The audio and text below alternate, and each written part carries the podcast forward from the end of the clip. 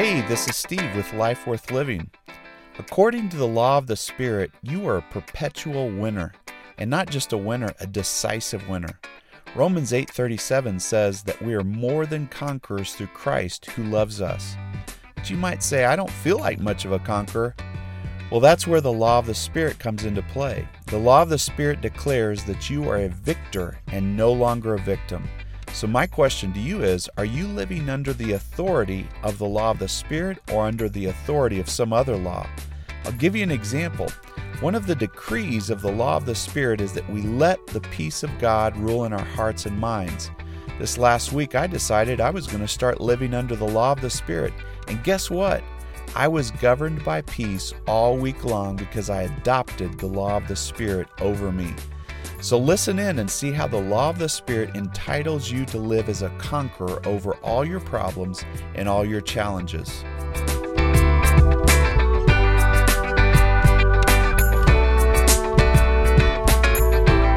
Learning learning the law of the Spirit, learning the law of the Spirit.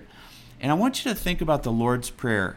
It says, Your kingdom come. There's a, a phrase in there in the Lord's Prayer, Your kingdom come and I want you to think back also to a prophecy, I believe it's in Isaiah about Jesus, that says the government will be on his shoulders. So think about this. The, his kingdom come, the government will be on his shoulders. Well, let me ask you, what kingdom, what government doesn't have a law?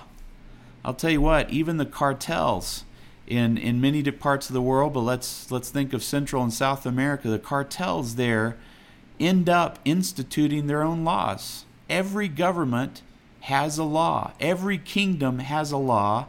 And what we're doing here is we're le- learning the law of the kingdom of heaven, which is the law of the Spirit. We need to learn. Can you imagine going to a country and not being aware of its laws? You would accidentally commit a felony without knowing it or misdemeanor. That'd be very unfortunate. In the kingdom of heaven, it's incumbent on, on us to learn the law of the Spirit. And the law of the Spirit really is the present at present evidence of the kingdom of heaven here on earth. You can finally learn, hey, the kingdom of heaven is not for the future, it's for right now. And the, this law of the Spirit is evidence of that kingdom in our hearts and our souls, our lives, right now. Look at this in Romans 7 6. It says, but now, by dying to what once bound us, we have been released from the law so that we may serve in a new way of the Spirit.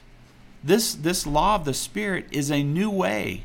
And sad to say, it's a new way to me. I'm 50 years old. I should have already known about this. I should have already been well aware of this back when I was 19 or 20 when I started serving the Lord. It's taken me 30 years to stumble across the law of the Spirit and begin to see it as a whole, as something important that I need to learn and understand, and to understand the freedom that it gives me. I, uh, this week, um, well, last Sunday we talked about different, you know, different descriptions of the law of the Spirit. And one of them was peace. It, the, the Bible talks, and I think it's Colossians, it says, Let the peace of God rule in you. And that made such a huge impression on me this last week. I began to tell the Holy Spirit, I want your peace to rule over me this week. That's the law of the Spirit. That's it, plain and simple. I want the peace. And you know what? All week long, the peace of God has ruled in my spirit, in my heart, over my life.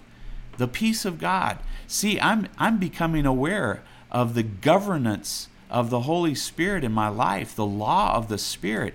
And I'm really, really enjoying it. I hope you are as well. And you can get to that place. We can all get to that place of the Holy Spirit, His law governing ours. But let's continue on in Romans 8. That's where we've been for the last two weeks. We're now in verse 18 of Romans 8. If you want to follow along, we're going to cover off the remaining observations of the law of the Spirit in this, in this chapter. So, reading in Romans 8, verse 18, it says, I consider that our present sufferings are not worth compare, comparing with the glory that will be revealed in us. For the creation waits in eager expectation for the children of God to be revealed. For the creation has been subjected to frustration. I don't know about you, but I hate frustration. It's been subjected to frustration not by its own choice, but by the will of the one who subjected it, in hope that the creation itself will be liberated from its bondage. Look at these words suffering, frustration, subjected, bondage to decay, and brought into the freedom and the glory of the children of God. We know, and I'm in verse 22 now, we know that the whole creation has been groaning. There's another suffering word groaning as in pains of childbirth, right up until the present time. Not only so, but we ourselves who have the first fruits of the Spirit groan inwardly as we wait eagerly for our adoptions to sonship, the redemption of our bodies. For in this hope we were saved.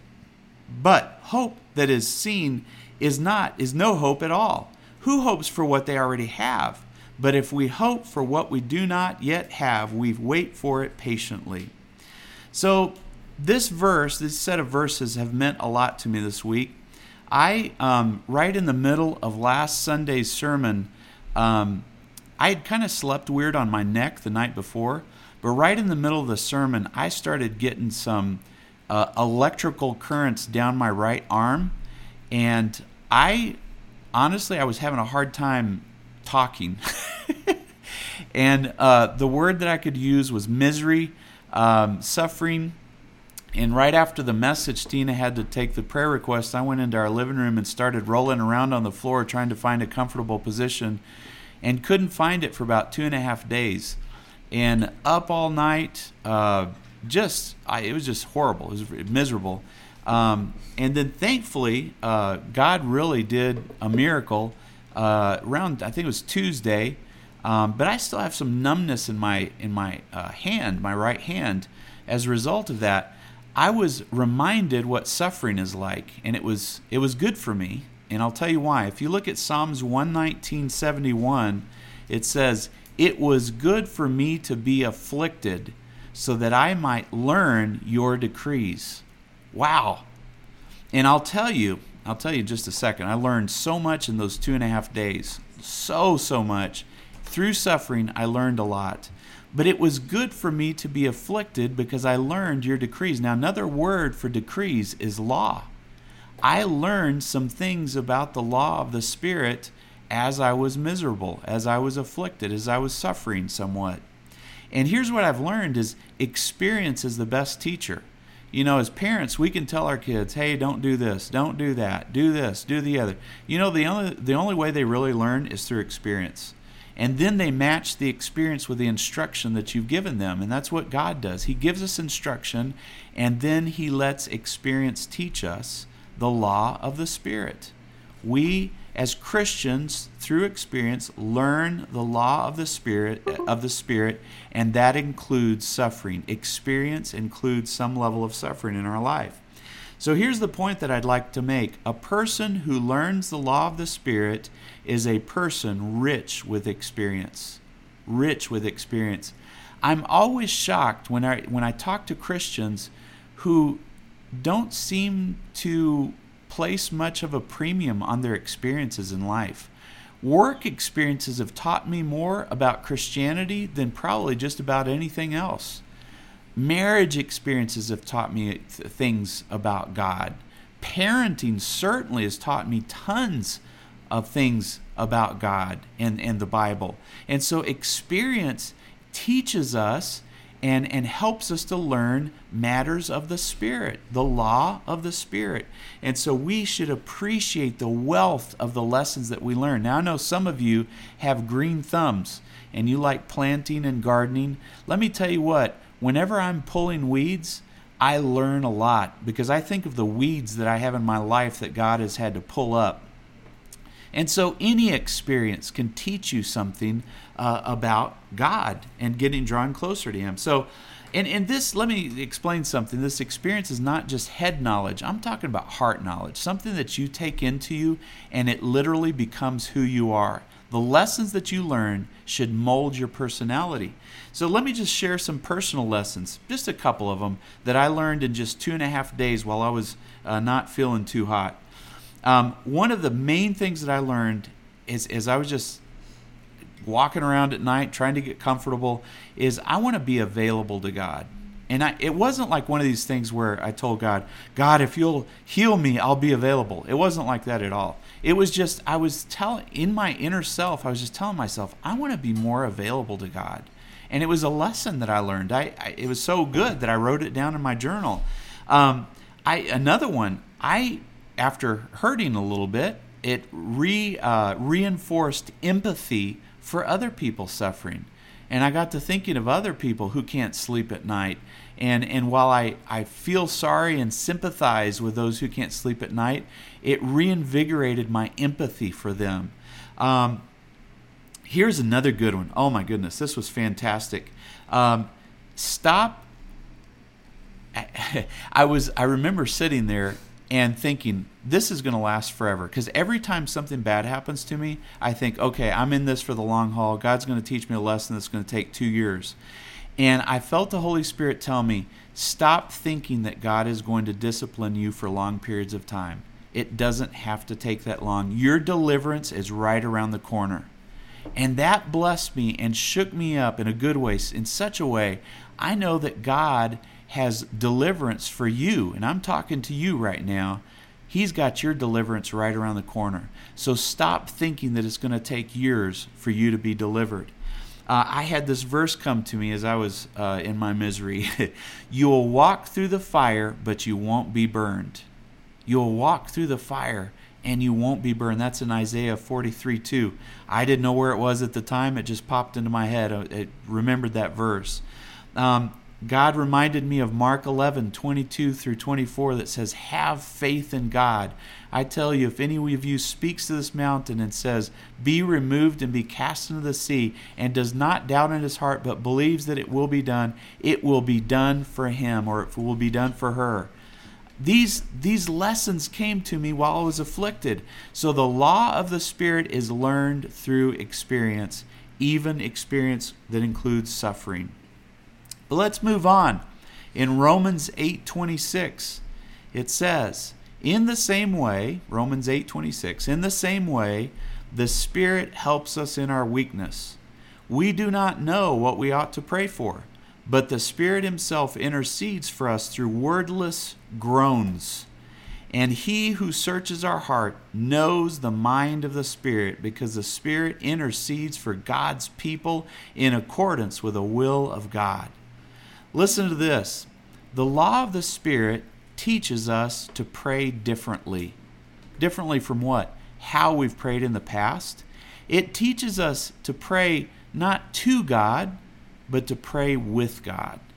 And that's the law of the Spirit. The law of the Spirit says stop trying to reach that divine entity that's that's, you know, in the heavenlies, far removed from you.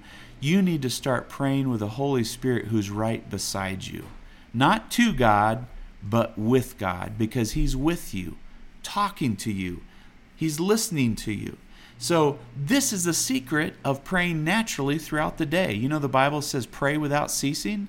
This is the secret to praying without ceasing. When you start praying with the Spirit, realizing, conscious that He's right beside you and He's in within a whisper of, of a prayer. And furthermore, He wants to be talking to you as well. That's even more important, actually. So, just to drive this point home, and this was another thing that I got on Tuesday while I was just not feeling too great, was Moses. Listen to this. This blew me away. Moses was out in the wilderness for 40 years, and if you're by yourself a long time, you know you start talking to yourself. I don't know if you realize that, but I think most of us start talking to ourselves when we're in isolation. And that's pretty natural because we need company. So if there's nobody else around, we provide our own company. We start talking to ourselves. And in Exodus 3 3, after 40 years in the desert, Moses happens on a bizarre sight a, a bush that's burning but is not burning up. It just keeps burning and burning. And in the Common English Bible, uh, version of the Bible, it says that Moses said to himself, because he was by himself. Mm-hmm. He said, Let me check out this amazing sight and find out why this bush isn't burning up. In the New International Version, it says Moses thought, but it, in essence, Moses thought to himself, or he said to himself. Well, we know the rest of the story. Most likely, he walks up to the bush. God begins a conversation with him that lasts the rest of Moses' life. From then on, Moses stopped thinking to himself or talking to himself, and he talked to God the rest of his life. And it's conversation after conversation recorded in, in those books of the Bible of, of Exodus and Deuteronomy and Numbers, where God and Moses talk. And we've got to get to the place where we're talking with God and not to God. It's a big difference. It's, it's, a, it's a total change. It's a paradigm change. That's the law of the Spirit. God wants you to talk with Him and not to Him. In Matthew 16, 5, this is another story that just cracks me up. Funny as it can be if you if you picture it. Here's Jesus. They're I think they're in a boat. They're crossing the lake. The disciples have forgotten to bring bread. And Jesus says to them, Be careful. Be on your guard against the yeast of the Pharisees and Sadducees. The disciple discussed among themselves and said, It is because we didn't bring any bread. Aware of their discussion, so Jesus is standing, he's on the boat. They've turned their backs to him, huddled in the back of the boat, and they're saying, Oh, it's probably because we didn't bring bread that Jesus said this. Jesus is hearing them say this, he's aware of it, and he says, you have little faith. Why are you talking among yourselves? I think that is the funniest scripture in the world. There we are. We're talking to ourselves, or we're talking to our friends. Well, I think God said this, or I think mm-hmm. God means this, or I think God is this way or that way. And God is scratching his head looking at us and say, Would you talk with me? I'll share with you the truth. I'll show you the truth. That's the law of the Spirit. So stop thinking to ourselves. Let's stop drawing the wrong conclusions and let's include God in our inner conversations. Turn your thoughts into conversations with God. So, under the law of the Spirit, you pray with God instead of praying to Him. Let's move on. Romans 8, verse 28. Famous scripture scripture that I think of all the time, a scripture that I claim all the time because it's a promise. It says, And we know that in all things God works for the good of those who love him, who have been called according to his purpose. Listen to this the law of the Spirit dictates that everything that ever happens to you will work out for your good. That's, a, that's an insane section of the law of the Spirit. Can you imagine here in the United States if there was a law that, that said this? For any person that something bad happens to them, the government promises to make it good for them. Okay, so that means I have a car wreck. The government promises to put me in a as good or a better position than I was before I had a car wreck. Or uh, I have some kind of financial disaster. The government promises to turn that around and make that out for my benefit or good. I'll tell you what, if there was a country like that, I'd go live in it today. Here we have the law of the Spirit promising this benefit to us. We should take full advantage of it. You know, the law of sin and death does not offer that to you. The law of Moses didn't offer it to us. Only the law of the Spirit. We need to begin to live in that anything bad that happens is going to turn out positive as a plus for us, as a benefit to us. Let's move on to verse 29 of Romans 8. For those God foreknew, he also predestined to be conformed to the image of his Son, that he might be the firstfruit among many brothers and sisters. And those he predestined, he also called. Those he called, he also justified. And those he justified, he also glorified. Listen to this the law of the Spirit predestines me not just for salvation, but to be conformed into Jesus' image. This doesn't rest on my efforts. This rests on God's effort to conform me. I try to conform myself to Jesus' image and it doesn't work. I've tried many times. I've tried for years and years and it doesn't work. Only His effort conforms me into the image of Jesus. His mighty hand, His God's mighty hand is on my life as a Christian, whether I like it or not.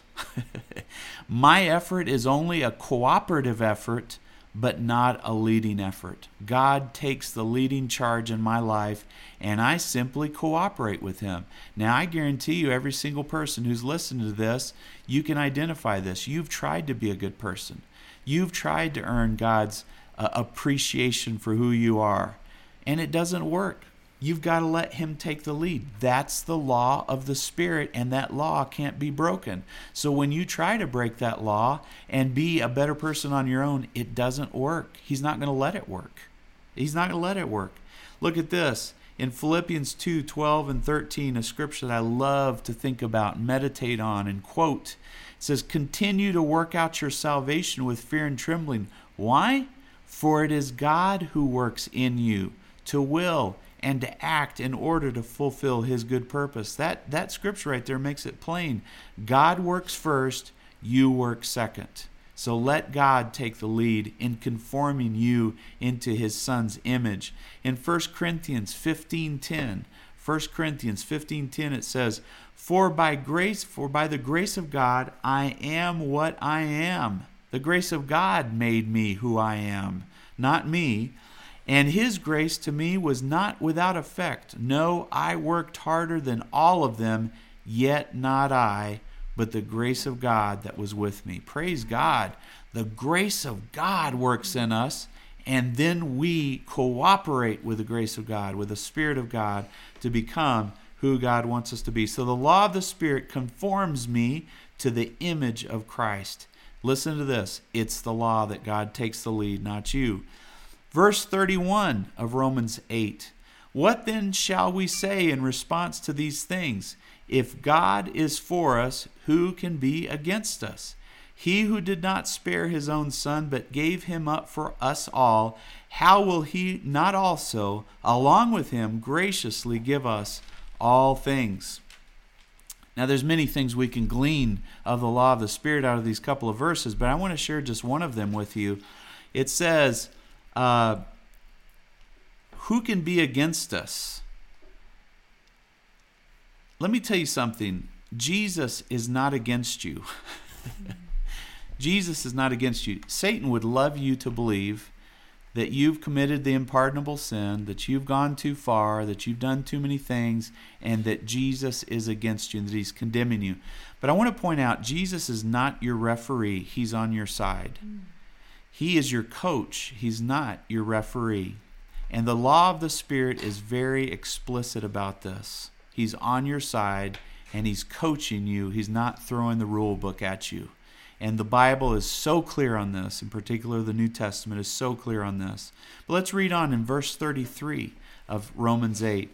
Who will bring any charge against those whom God has chosen? It is God who justifies. Who then is the one who condemns? No one. Jesus Christ, who died, more than that, who was raised to life, is at the right hand of, the, of God and is also interceding for us. The law of the Spirit tells us that if I'm a Christian, I am justified through Christ, period. There's no arguments. There's no if, ands, then, or buts. It's it is simply the truth. I am a justified human being. What is justification? Just as if I'd never done anything wrong. I'm righteous in the sight of God. And this is such a powerful truth, and it captured my attention about eight or nine months ago. I learned a lesson. I learned how to pray for people who are struggling, Christians that are struggling. And it's this way I simply pray for them God, stand them back up and justify them. Let's just pretend like there's somebody who's relapsed back into drug use the 50th time and we're losing faith that they'll ever they'll ever get get free. We pray, God, justify them. Stand them back up once again. Let them know that in your sight they're justified regardless of their weakness, regardless of the things that they, they keep doing over and over that are wrong. And I love some of these scriptures I'm about to read to you. 1 Corinthians chapter 6 verse 10 it says, May the name of the Lord Jesus Christ and the Spirit of our God wash them, sanctify them, and justify them. Wow. It doesn't say, may that person justify themselves. No, my prayer is, may the name of the Lord Jesus Christ and the Spirit of God wash them, sanctify them, and justify them. You know what? When God justifies you, it's His unilateral decision to do so. In other words, He doesn't mm-hmm. ask you for permission to justify you as a Christian, He simply does it of His own accord. He does it because He wants to. And so it's okay for you and me to pray for our brothers and sisters who are struggling for Christ to justify them. That's an appropriate and very powerful prayer. But look at Romans 3, verses 23 through 26. It says, Hey, for all have sinned and fallen short of the glory of God. So if you think you're the, the only one who's gone too far, you're wrong. Everybody's gone too far. But all are justified freely by his grace. Did you get that? All are justified freely. God gives it, his justification freely, through the redemption that came through Jesus Christ or came by Jesus Christ. God presented Christ as a sacrifice of atonement through the shedding of his blood, listen to this, to be received by faith. All you have to do is receive the justification that God presents to you through His Son Jesus Christ. Receive it by faith. He did this to demonstrate His righteousness. He did this to demonstrate His righteousness. Now, at work, whenever we're considering a new software platform that we're going to implement, we always ask the vendor for a demonstration of that of that software. So we'll get on our computers and through our computer screens, the vendor will demonstrate the software to us and show us what it can do, all its cool bells and whistles, and the neat things that it can do.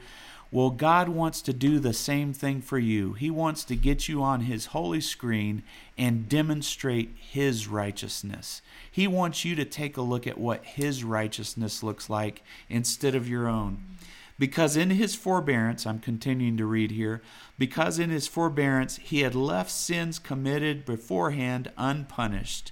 He did it to demonstrate his righteousness at the present time, so as to be just and the one who justifies those who have faith in Jesus.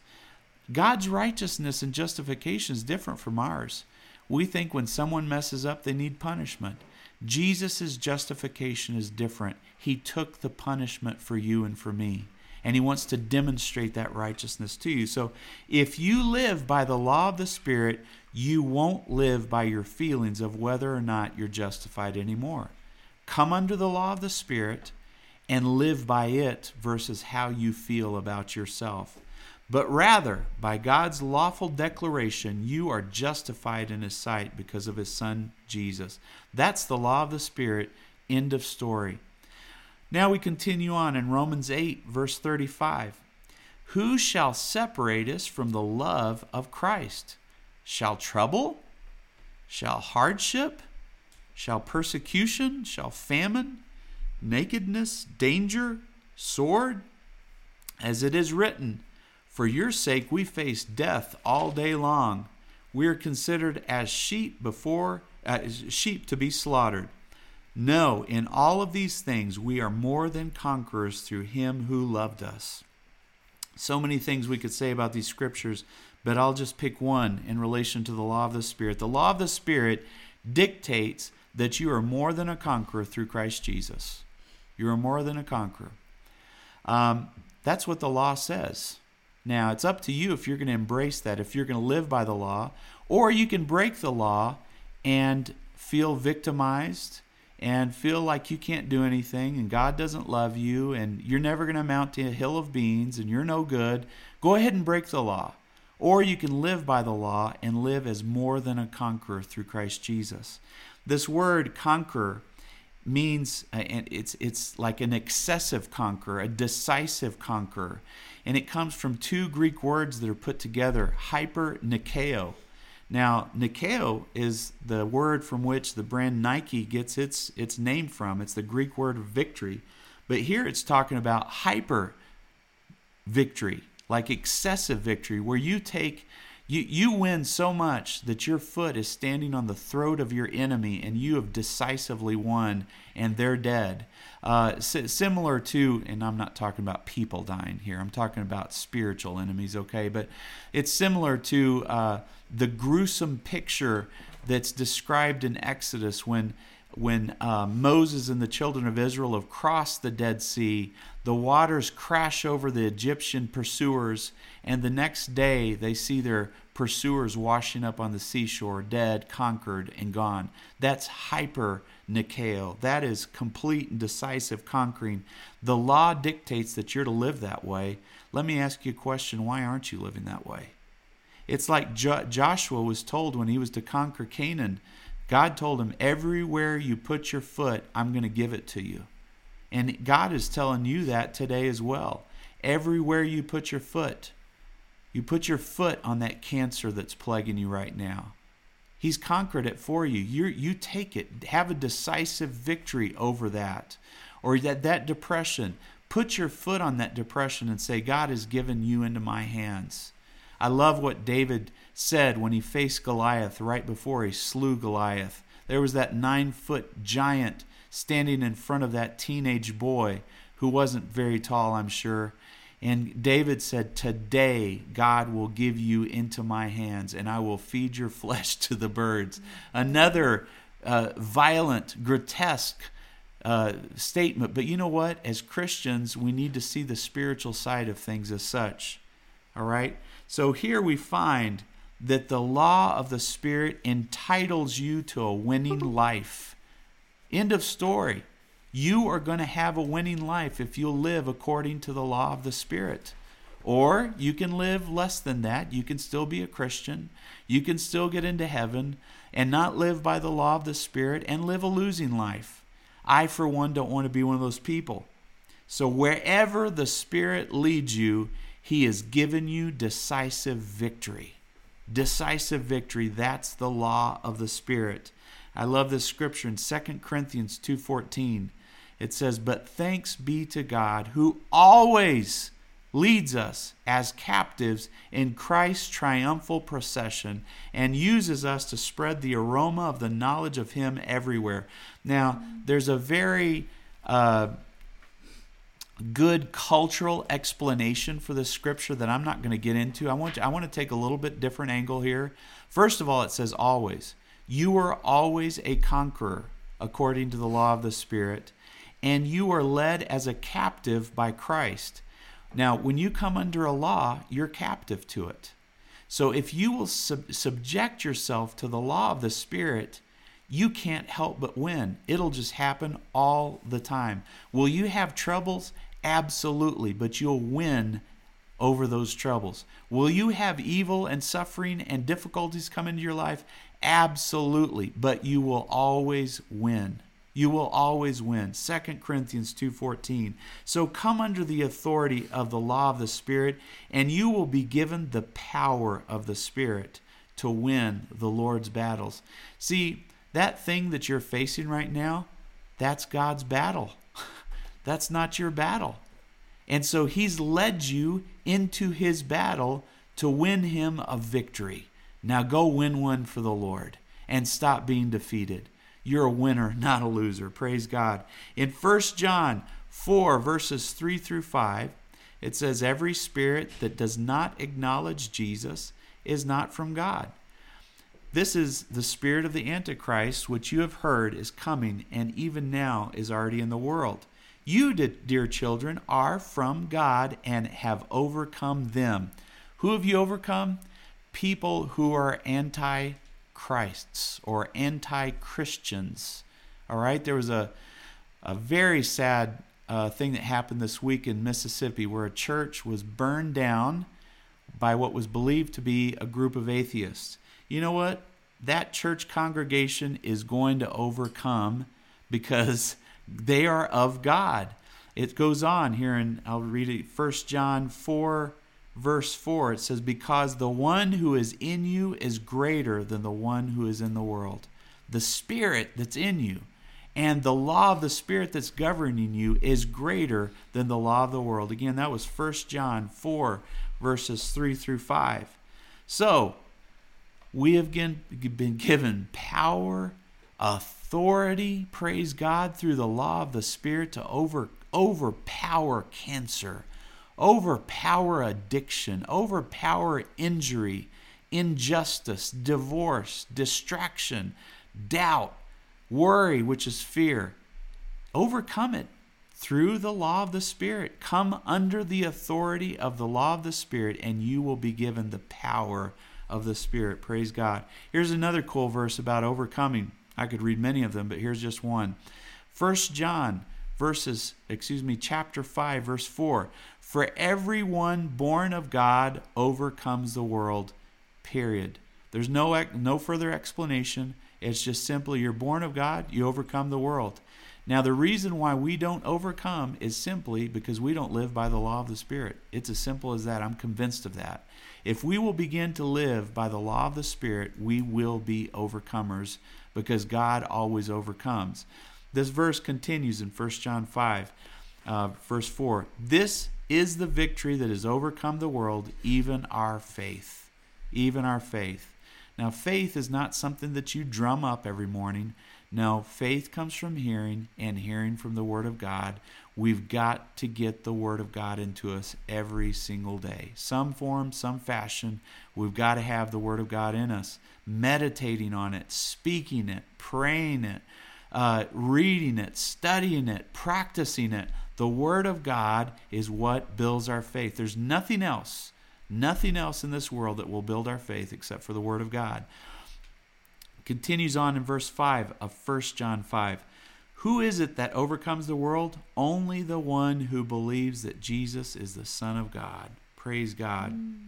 Now I'm going to give you this statement. We're, we're a minute or two from finishing, but I would hope that everybody would write this statement down. I heard this from Franklin Graham. If Jesus is in your boat, you can't sink. If Jesus is in your boat, you can't sink. Doesn't matter if you're financially destitute. It doesn't matter if you're sick. It doesn't matter if you're alone. If Jesus is there, your boat is not going to sink. So stop letting the devil tell you otherwise. It's not going to happen.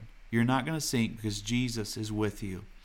Let me finish up with one last thought. We have the last two verses of Romans 8, verse 38, verse 39. It says, For I am convinced that neither life nor death, I got that backwards because I'm dyslexic, neither death nor life, neither angels nor demons, neither the present nor the future, nor any powers, neither height nor depth, nor anything in all of creation. So we're talking about spiritual powers because they were created. Nothing in creation will be able to separate us from the love of God that is in Jesus Christ our Lord. Praise God. The most powerful thing in the whole world is the love of God. There's nothing more powerful than the love of God. And to live in the ocean of God's love is to live in the law of the Spirit. So you go ahead, go dive into God's love, and in doing so, you'll be living by the law of the Spirit because the law of the Spirit is love, it's grace, it's peace, it's power, it's all, it's joy, it's all the things that you want to have in your life. So go jump into God's love. I used to think, you know, the, the, the power of the Holy Spirit, you know, people praying and getting healed, and people you know, mighty wonders, signs and wonders. Well, all of that comes from God's love. That's the power of God, is God's love. And that's what changes lives more than anything else. More than anything else. So let's just summarize today's message just real quick. The person who learns the law of the Spirit is a person rich with experience. So I challenge you, learn don't reject your experiences. They might be terrible. You may have had an abusive past. Don't reject that experience. God wants to teach you something through it, even if your experience is bad. Learn from your experience. I think back on your experiences, all right, and see what lessons you learn. And certainly the experience that you're in right now, because we're all in an experience right now, ask the Holy Spirit, teach me, Holy mm-hmm. Spirit, what you're trying to teach me. Help me to learn what you're trying to teach me, because He is. He's trying to teach you something, and in a good way. The second thing we, we talked about is the law of the Spirit teaches us to pray differently. Let's not pray to God, let's pray with God, and in doing so, have a, a, a string of conversations throughout the day that are just natural. The law of the Spirit dictates everything that happens to you that it will work out for your good. It just is going to happen. It's just a natural spiritual law. It's going to work out for your good. Additionally, I'm predestined to be more than just saved. I'm predestined to be conformed into Jesus' image, and God's hand is taking the forefront in that effort. It's not my own. Jesus is not my referee, He's on my side, He's my coach. I stand justified through Jesus if I'm a Christian. You stand justified today through Christ Jesus if in fact you've asked Jesus into your heart and received that justification which He's given you freely. The law of the Spirit dictates that you are more than a conqueror through Christ Jesus. Now start living that way. And lastly, the most powerful thing in the whole world is the love of God. And if you live in God's love, you're living under His law. Praise God. Let's pray. Jesus, we thank you, Heavenly Father, for your amazing word. Lord, the amazing insights your Spirit gives us through your word. Lord, we don't need anybody to teach us. We just need the Holy Spirit to teach us. Granted, you use people, Lord God, to, to vocalize the lessons, uh, spiritual lessons, but ultimately, our, the Holy Spirit is our teacher. Thank you, Heavenly Father, uh, for sending your Holy Spirit to live in us and with us, to empower us, to fill us, to satisfy us, to give us purpose, O God. And we thank you, God, that the law of the Spirit accompanies the Holy Spirit. Lord, a law that frees us from the law of sin and death. Lord, that satisfies the requirements of the Mosaic law or the law of Moses. Lord, so that we are justified. Thank you, Heavenly Father, we're made righteous bless God. Lord, and, and we look forward into the next two weeks where we're going to be studying about a person who is led of the Spirit, uh, this, the latter part of their life, Lord Jesus, and the incredible things that happened to that person as they were led of the Spirit, as they were governed by the Spirit. Thank you, Jesus. So, Lord God, um, we really don't need guidance so much as we just need the Holy Spirit to govern our lives Teach us to live under the law of the Spirit, we pray. And we thank you, Heavenly Father, for it. In your name I pray. Amen.